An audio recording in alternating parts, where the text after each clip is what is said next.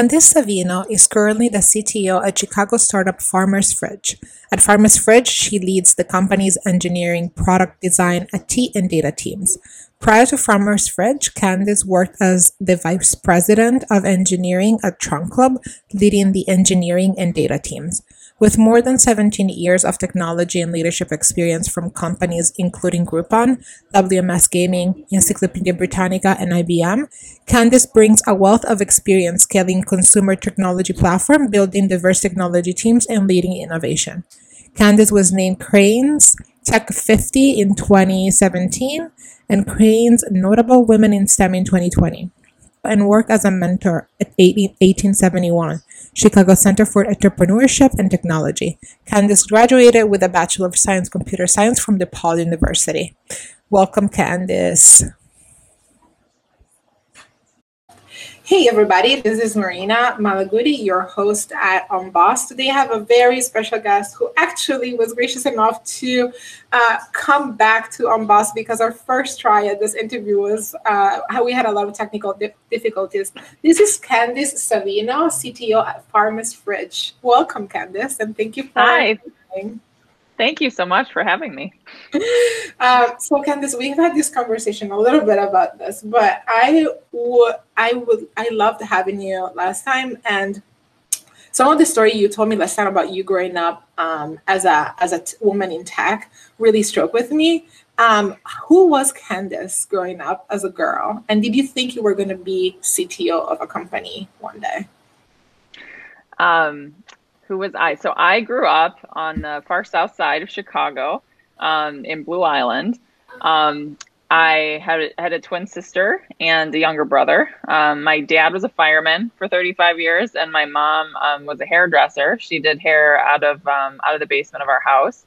Um, I was I was a very type A person. I was very interested in school. Um, I guess you could have, you know, I, I was definitely a bookworm. I remember flying through books very very quickly.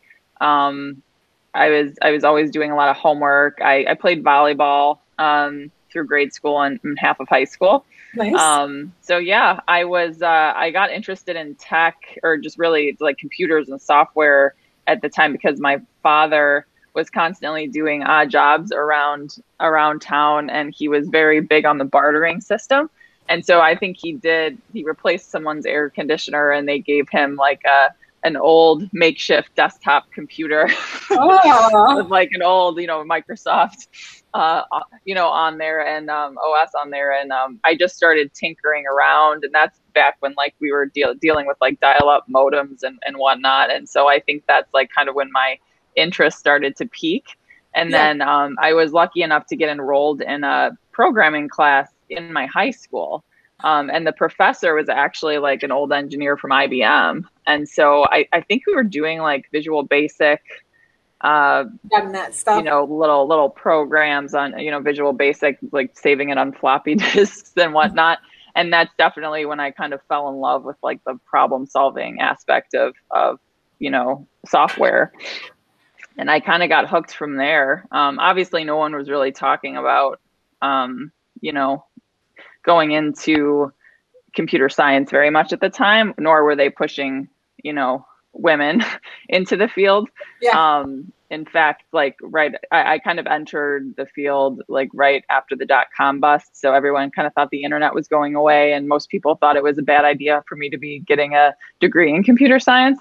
So I entered the industry at just a very, very different time when it was it was a very different industry, and um, you know, I was my colleagues and I in college were just like desperate to find a job. I mean, a lot of mm-hmm. software engineers were still getting laid off when I was entering the industry, and so I was just lucky, to, you know, to to get a full time job at IBM where I was interning my last yeah. two years of college, and so I, I felt um, I felt lucky, but I went into it because I loved what I was doing, not necessarily because I thought it was like you know it was a hot industry to go into or I was going to make a lot of, you know, money. You know, in fact, most most of my parents' friends thought I was making a horrible mistake, and that I wasn't going to be able to pay my bills because I was going into software actually which is which is really hilarious to think back on so yeah, that's, that's really yeah to to to think that that was a thing to think about back then, and now it's like you know the most profitable companies in the world are software companies. I know it shifted. Also, the whole world has shifted. Yeah, everybody's in the business of software in some sort of way or another. Anyways, so yeah,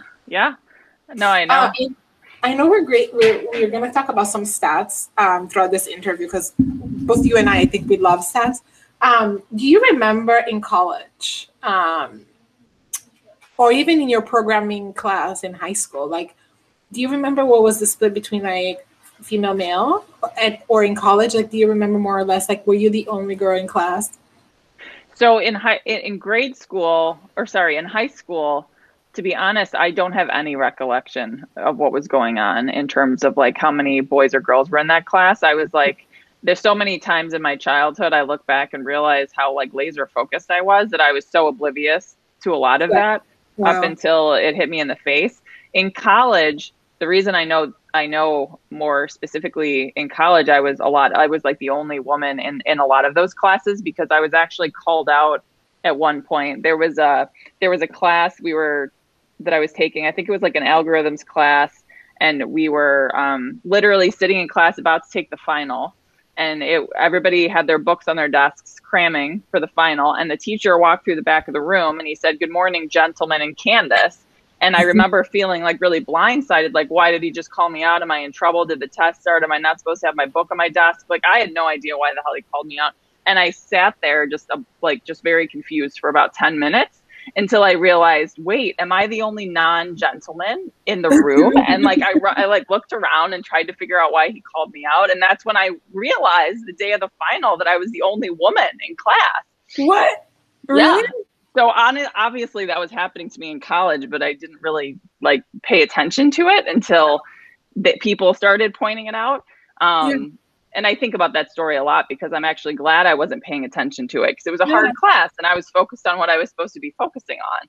But yeah. then, you know, you would run into certain things that kind of like woke you up to what was going on around you. So I definitely know that that happened to me in college. Yeah. What a blessing in disguise is like to not be aware in some ways. Because if you focus too much on it, I know like I have in my experience sometimes at times focus too much on how different I am than my peers and that has not served me well right? And so i know. I i totally i totally uh, get that and i think about that a lot. It's it's it's confirmation bias you know? It's so mm-hmm. it's so impactful. If you focus on it too much it doesn't actually help you um, which is sometimes counterintuitive. Mm-hmm. um, there was a study that was recently done with um, boys and girls. They split them up into two different um, groups and for the for the first group they said you're going to take a math test and we're testing the impact of eating breakfast in the morning. The mm. second group, they said you're going to take a math test and we're testing who is better at math, boys or girls. Girls did significantly worse in that second group because they were told in the very beginning this is to see how good you are at math compared to the boys. So that like that study just like kind of like knocks you in the face. Like confirmation bias is a very very strong internal you know motivator and, and and it affects your performance. And so it's like finding the balance of like being aware of it but not getting so consumed by it that it actually impacts your performance. It, it, it's it's a very challenging thing. Yeah. Wow. So many so many questions. So i i want to put a put a pin on you said you said until it hits you like there was a moment until it hit you in the face. Was that the moment in college that happened or were other moments in which you were like oh, I'm the only girl again. And and what did you do about it? Um, so that that moment in college was probably the most defining because mm-hmm. I was old enough to actually start paying attention after that. You know, like it was probably something I looked for when before I probably wasn't looking for. Mm-hmm. Um, in hindsight, there was a handful of things that happened in that high school class that I really didn't like fully absorb until I was older. So I don't think that that really that really like hit me. Um, there were certainly certain companies where it was very stark. Um, I, I actually started out my career in very diverse environments, um, and this actually makes sense when you look at historical um, data that shows how many women were actually grad- graduating yeah, with computer science degrees. Yeah, yeah like if a lot of people think that we were kind of coming out of this hole that that women never really came out of. But when you look at how many women graduated with computer science degrees over the history of the United States, we actually peaked in 1984. We had, there was 37% of women graduating with computer science degrees. Then over the next quarter century, it declined deeply. It bottomed out around 17, 18% in 08. We've slightly increased from there, but um, but that's actually very hopeful when I when I look at those statistics because we we actually achieved 37% at one point in time and I think we can get back there and I think we can surpass that. So I think that's hopeful for people to know that like we've done this before. we can yeah. get back there. It's not like we're coming out of a out of yeah. a hole that we've never been out of before. But be, well, when you look at those statistics and then you think back to like the late 90s when I was actually going into computer science, I was surrounded by a lot of women like okay. in my teams. Like my first manager was this kick-ass woman at IBM. Like I my first few companies were in very very diverse environments. So wow. again, like I didn't get hit in the face with it until like midway through my career when I actually went into environments that were not diverse at all. And wow. so I was um, blissfully ignorant for the first, you know, few years of my career because I was just, you know, very lucky to walk into very diverse environments in the very beginning of my career. Uh, I love the difference in experience because, you know, my experience has obviously been not that. And um, I had to find the statistics from you and from others that were like, oh, no, actually, there's a lot of women. Um, it just happened in different period of times, and we don't see it as much in specific in specific companies. Um, what um, there's actually a theory uh, online that said that the reason why the the drop happened is because at that time the computer science was actually like in the 80s it was actually more mathematics and algorithms which was which was a different college department that women were actually more aligned with. And then at some point in the 80s or 90s when it became cool to be a software engineer because hardware apparently was all the rave before that and at some point, software became the cool thing to do. And they moved software into the engineering departments, which were predominantly male, and women would not apply it as much mm. to engineering departments. It didn't become an engineering degree until sometimes during that period. And then it became mostly uh, masculine, a masculine degree. Hmm. Interesting. Yeah, it's it's possible. It's definitely um, possible.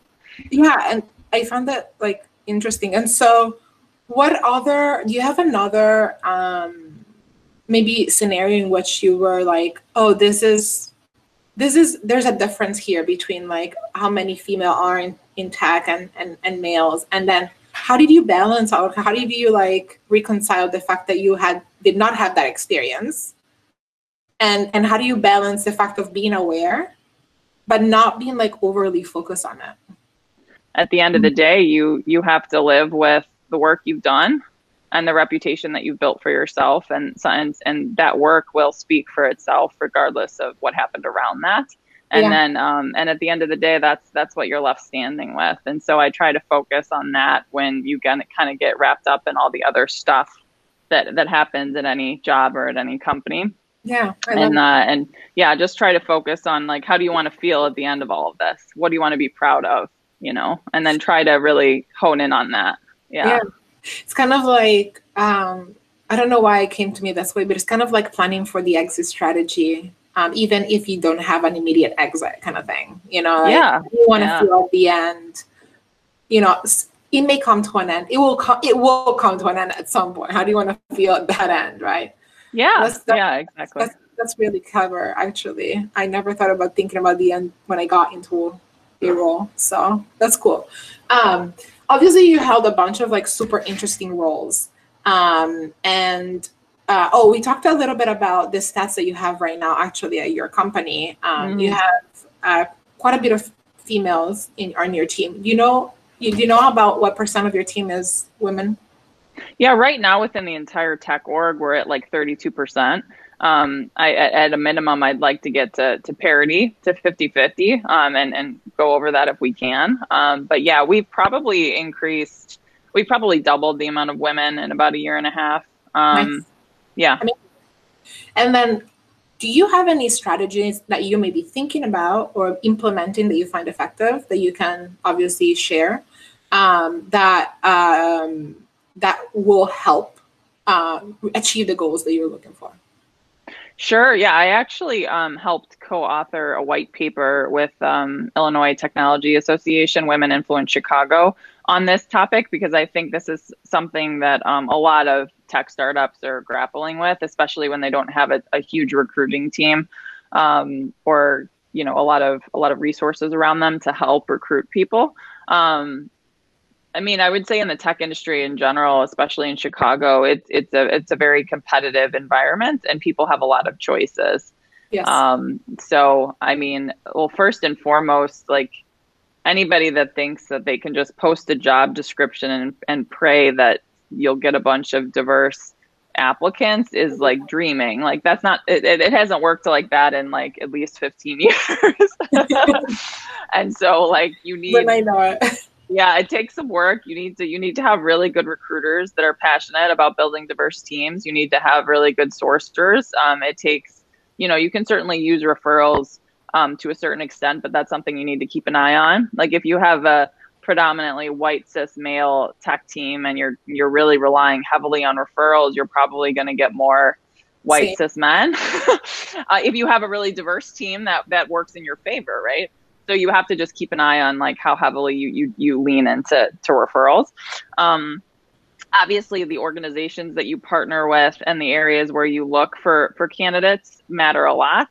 Um, you know also like internships and like relationships with um, with universities and uh, and colleges like you can make some some pretty specific choices to make sure that you're bringing in diverse candidates and you're partnering with predominantly um, you know, diverse schools, um, so that you're not always doing the the thing that everybody's always done, or you're going after your alma mater, or you know, you're going after a predominantly white um, white school, and so um, I think a lot of those um, decisions can can go a long way. Um, also, like there's so much you can do with the interview process. Obviously, I think people lose out on really valuable candidates because that process is broken. I mean, there's probably, you don't really ever stop tweaking that process, I think.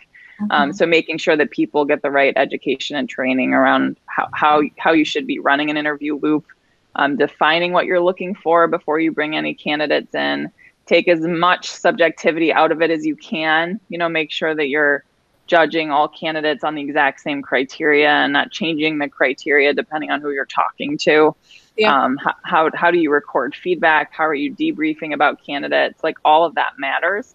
Mm-hmm. Um, and it takes a lot of work. it's also, definitely not something that takes like, oh, I rewrote my job description and I took out um, comments about, you know, superstars. Therefore, like I should get a lot of diverse candidates applying for my, you know, it, it, it takes a lot more work than that. So, um, but it, it, it's definitely, um, it, it definitely works. Um, also, if you, if you're actually capturing data, um, on your interview process and your, the candidates, um, and you actually do some analysis on that data, it will hit you in the face where your problem areas are, and that will help you prioritize what you're, what you go after first. Nice. Um, yeah, oftentimes you can just apply the same sort of rigor that you that an engineer would, you know, deploy to their job or like an A/B test. Like, look at the data. You know, try to collect as much data as you can, and then and that will kind of tell a story about where the problem areas are or what you could be going after. Yeah, yeah I love that. What this is this is mostly uh, entering the company. How about promotions? Mm-hmm. Yeah, so I could I could talk about that for like an hour. So something I always do anytime I walk into a walk into a company is I clearly define career ladders, job descriptions, and salary bands for mm-hmm. all of my all of the areas within that tech org. Um, I do this for several reasons. First off, it's a good way to just re-level everybody to make sure that everybody is being paid fairly. Um, oftentimes, you find pay discrepancies in a company, and it's usually never a malicious thing. It's involuntary. A, it, yeah, yeah, it's, it's stuff happens. People yeah. move jobs, or like people aren't paying attention to salary bands or movements in the market, and there's yeah. it's very easy for those disconnects to happen. especially at early stage companies when you might not have like fully flushed out, you know, HR teams to support you. A lot of managers kind of just got anointed one day into management and they've not really been taught a lot of this stuff. So it's really important to just have those blueprints out there. So A, people know how they can grow their career within your company, but you mm-hmm. also have a process that's going to be fair and transparent. You know, and, and you won't be people won't feel like there's favoritism at play mm-hmm. if there's a blueprint on how they grow their career and then there's very clear guidelines on what you need to do to get to the next level. Mm-hmm. So I always make sure that that is laid out because that helps a lot. Mm-hmm. Um, but then also like I think every every manager and leader within within a tech org has a lot of power and control to promote people, not just promote people, but like advocate for certain people to take on certain projects you know, mm people that might not be at the top of your mind necessarily.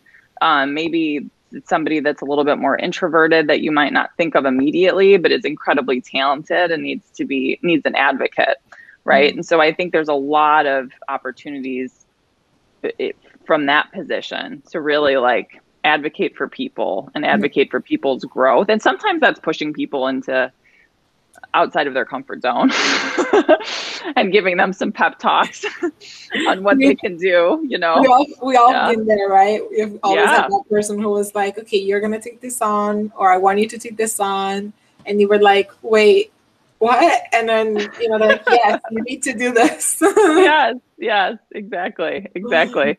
So yeah i think growth and opportunities within the company are incredibly important and making sure that you know you know women are getting those opportunities even when they might not be like the the first person that comes to mind like making sure you're you're calling that out and, and asking those questions here's a question for you that i get often from women uh, i think younger younger younger women in their profession not necessarily of age um, uh, the question that I get is often like, how do you advocate for diversity for women uh, without being political? Mm. Um, and um, I, will tell you my response. I want to hear. I, will tell you my response, and that I'll give you that way a couple of minutes or a minute to think about what you would say. But the way I answer is like, how do you how do you create change without being political? It's really hard. Like for me, it's like you cannot just shy away from being political. I think it's about um, making sure that we have a balance and making sure that we are uh, we we we can afford equality across, right? Mm-hmm. Regardless of whether we're political or not. And I think there's some some some women I feel like they're scared of being overly political at work because it makes them seem like they're being unfair. They advocate for a group that is already a minority, um, and and and they may feel like maybe they're in fear of losing their job or you know getting in trouble because of that yeah that's a that's a good question um, and i've seen that quite a bit where like you see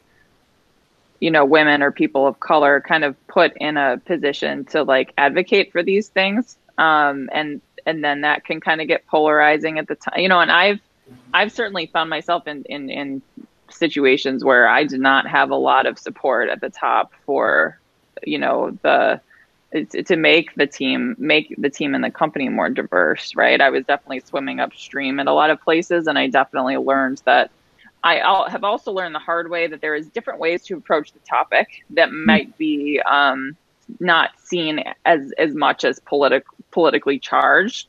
Um, at the end of the day it's something that we all believe is morally correct but there's different ways um, different ways to approach the topic. Um, like the, the the first one I would I would start with is this and, and there's been so many studies that point to this so it's an easy place to start. Diverse teams just are more successful perform better perform better higher revenue and and bottom line impact revenue top line and bottom line improvement no one's going to be against that right that is a common denominator that you can start at that everyone will obviously sign up for. Um, and so there's different ways to approach the topic depending on who you're talking to and, and what you're dealing with to get the same outcome, but kind of coming at it from a different direction. Mm. Um, you know, because not, yeah, because because yeah, um, that that can be very very effective. Um, and especially if you're if you're working on a customer facing product you obviously want your product to be used by a, a, a wide variety of people, not just somebody that looks like you, you know? And so you're, you're naturally going to build a better product if the people, you know, working with you, um, but working on the product and building the product are, have diverse perspectives. And I have so many amazing examples of, of that throughout my career where I've seen like just like a missing perspective that just like surprises everybody you know mm-hmm. like the one of the one of the recent and right. so i think like diverse teams just make better products and those products will be um, used by a much broader population which of course ends up translating to positive um, revenue for the for, for any company and so nobody is going to argue with that if you if you approach the topic from that angle Perfect. Yeah, I love that. Speaking of diversity and, and coming uh, into uh, COVID uh, here, um, have you noticed any opportunities from a CTO perspective, which I definitely have as a manager?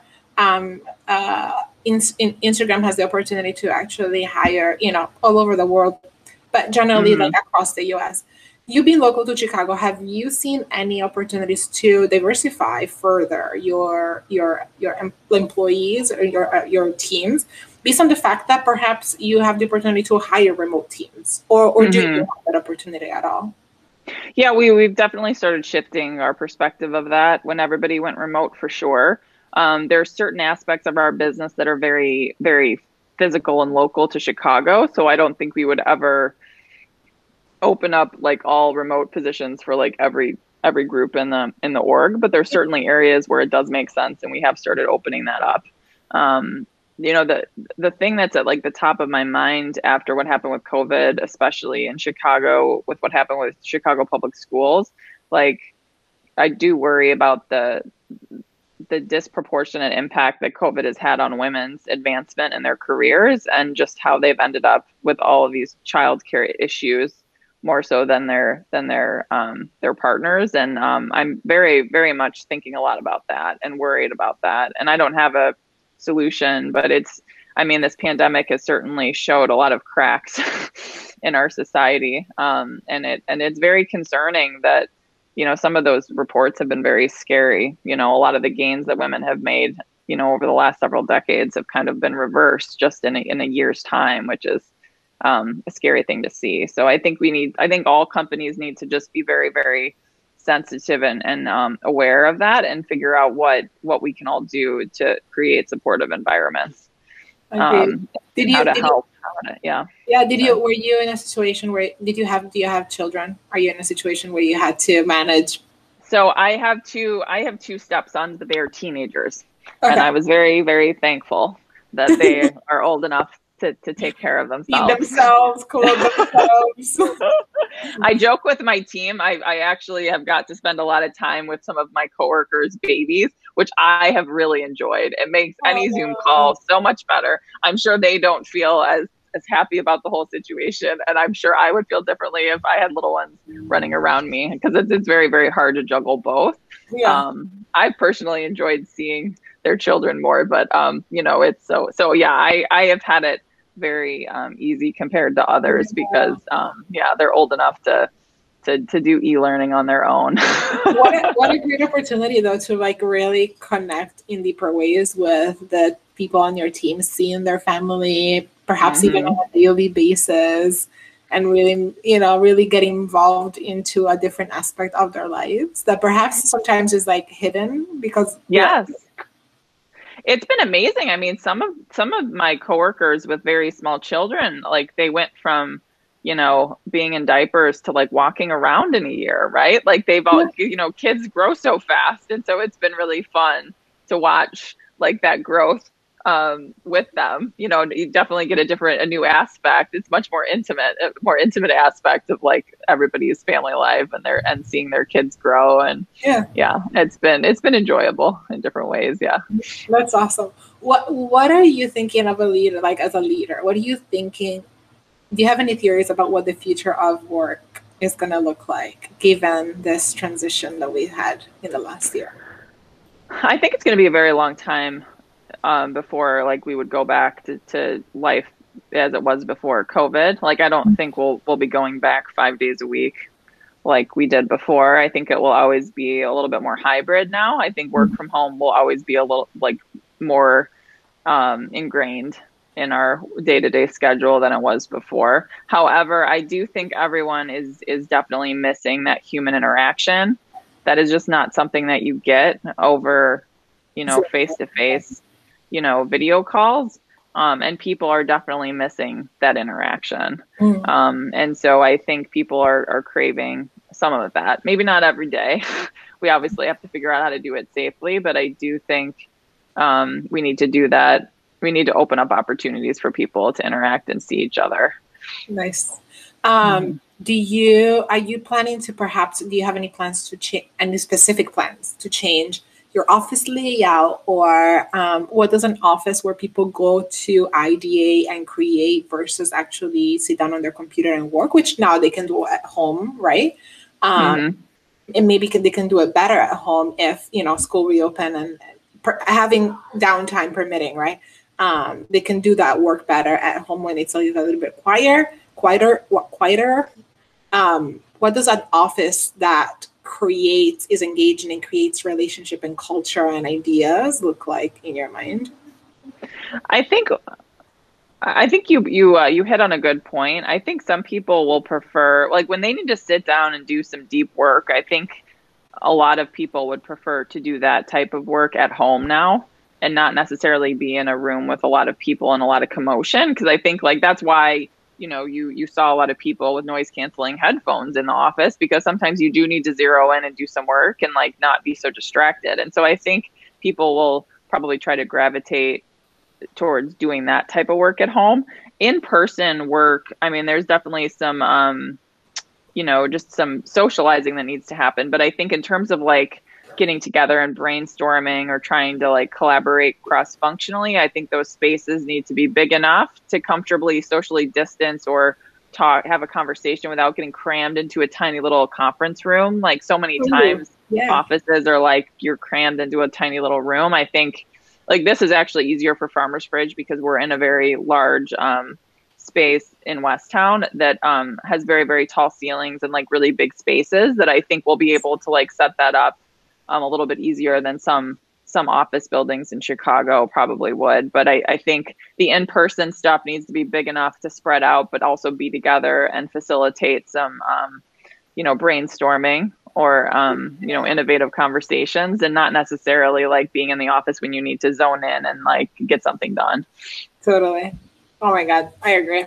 um, we're coming to our the end here it's been it's been great and it times goes by so fast every time I have you on. It's just crazy. I think I have a couple of things that I want to ask you about. One of them is what is Farmers Fridge up to? I know you've mentioned in the past that you guys have innovated through this COVID. I'm super excited actually for Farmers Fridge to be doing the work that they're doing. As, as a local Chicago company, we don't have enough of really good, successful companies. So I'm super excited that they're have they've survived and actually look like they're thriving now. Um, you talked you talked about touchless touchless um, deliveries.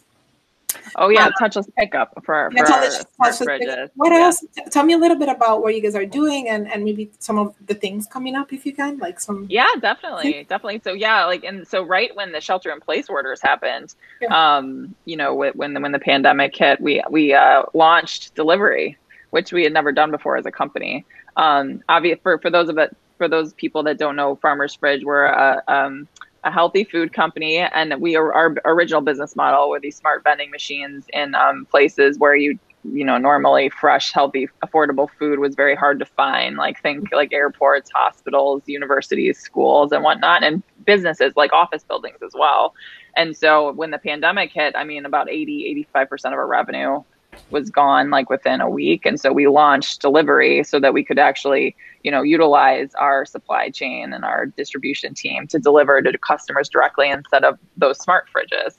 Um, at the same oh sorry yeah, go ahead. sorry i was going to say you've helped uh, a lot of uh, first responders too i believe during we have yeah, yeah, we did. We we had the opportunity to serve the North, the, the New York uh, Presbyterian Hospital Network, right as COVID was hitting the Northeast really hard, and so we were able to to you know serve food to the doctors and the nurses on the front lines, which was awesome. We actually the fridges that remained open during the pandemic were predominantly in hospitals, as you can imagine. Yeah. Um, and so f- for those for those fridges, we wanted to give um, a way where people could like vend that food without touching the touch screen. Because initially when the pandemic happened we weren't really sure how it was getting transmitted.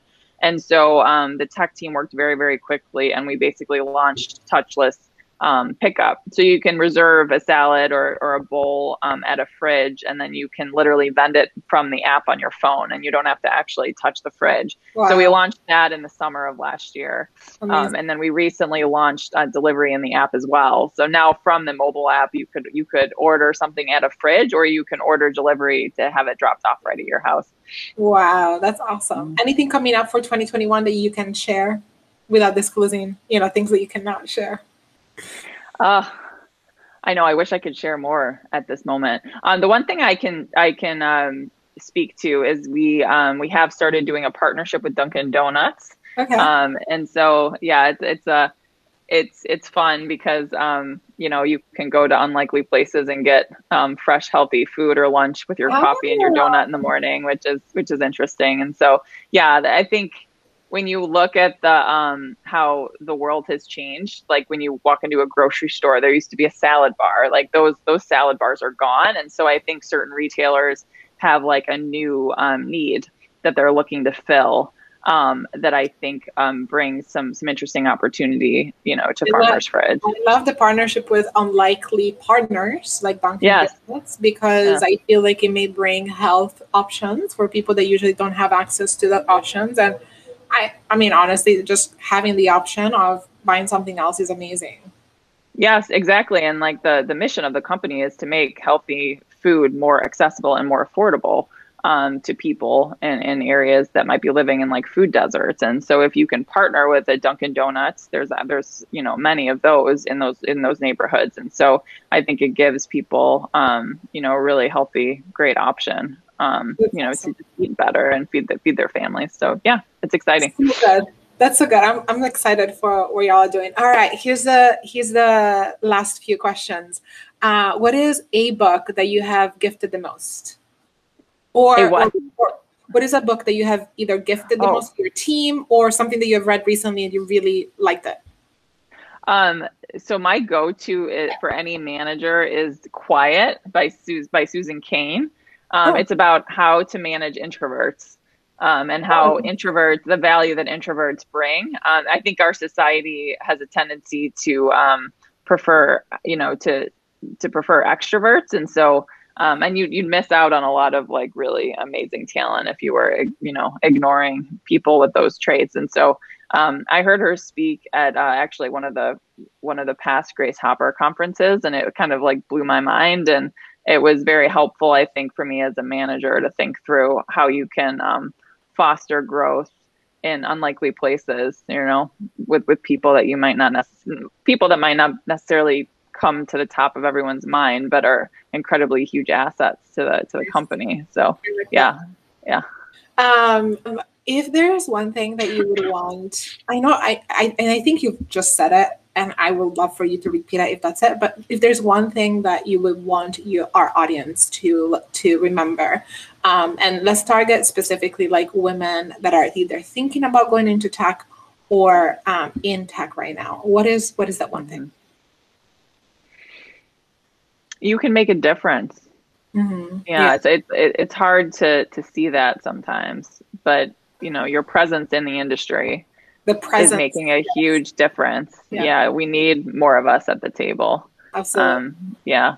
So don't, yeah, and don't give up too soon because of one specific boss or one specific relationship. Like it's broader than that. Like if you if you truly love what you're doing and you, you love the craft of what you're doing, you can make a lot of different choices um, to find the right environment to do your work. But don't, yeah, don't run away from a specific person and then accidentally leave your leave the the passion. opportunities behind and the passion yeah, as well. Yeah, yeah. Totally, I agree with that one. Nice.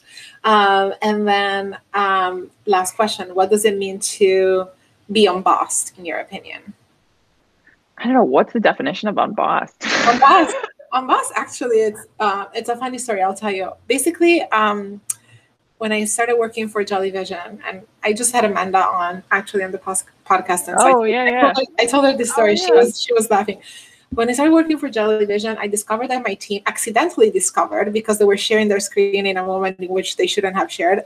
Um, that there was a Slack channel called Unbossed, uh, you know, whatever, data team Unbossed and basically it was it was a, it was a slack channel for everybody except except the boss which was me was my whole team except for me right and i was like damn like that's not the i don't, I don't want to be like that type of manager that my team cannot trust me to be in a channel right. they have to talk about things uh, and and that was created before I started to be completely honest. But I don't I don't I want to be the manager that is with the conversation, regardless mm-hmm. of how hard, difficult, challenging, embarrassing that conversation is.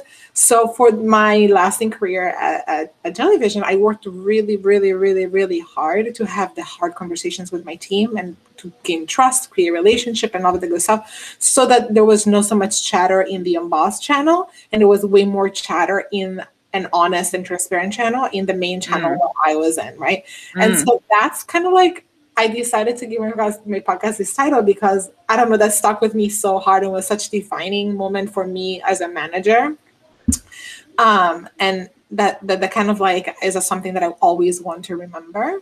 Um, but it also speaks to the fact of I think of like being transparent and and doing mm-hmm. your own thing and mm-hmm. earning, you know, like earning yourself uh, uh, uh, honestly, whether it's at work or in your personal life. Mm-hmm, mm-hmm. Yeah, it kind of speaks to, um, you know, the uh, how you carry yourself, your integrity, whether you're the boss or you're not the boss, um, mm-hmm. and being, you know, someone being approachable, someone that you feel like you know you can you can have hard conversations with, but somebody that's going to tell it to you straight, you know, and not necessarily play games. Um, and that kind of goes yeah without fear yeah yeah i think it's important it's a good thing to think about um, on both sides really whether you're you know not in a management role or you are in a management role absolutely that's absolutely yeah. yeah. Uh, and this is being amazing having you on. I thank want to thank you so much. I follow you. I follow you since I started working in Chicago, and I'll continue following your career. Oh, thank I'm you. Excited to work for you one day or work with oh, you one day. I'd be so, honored. so, um, have a great uh, rest of well rest of the week, um, and then I'll talk to you soon. Okay. Thank you so much. Thanks for having me on. Thank you. Bye bye.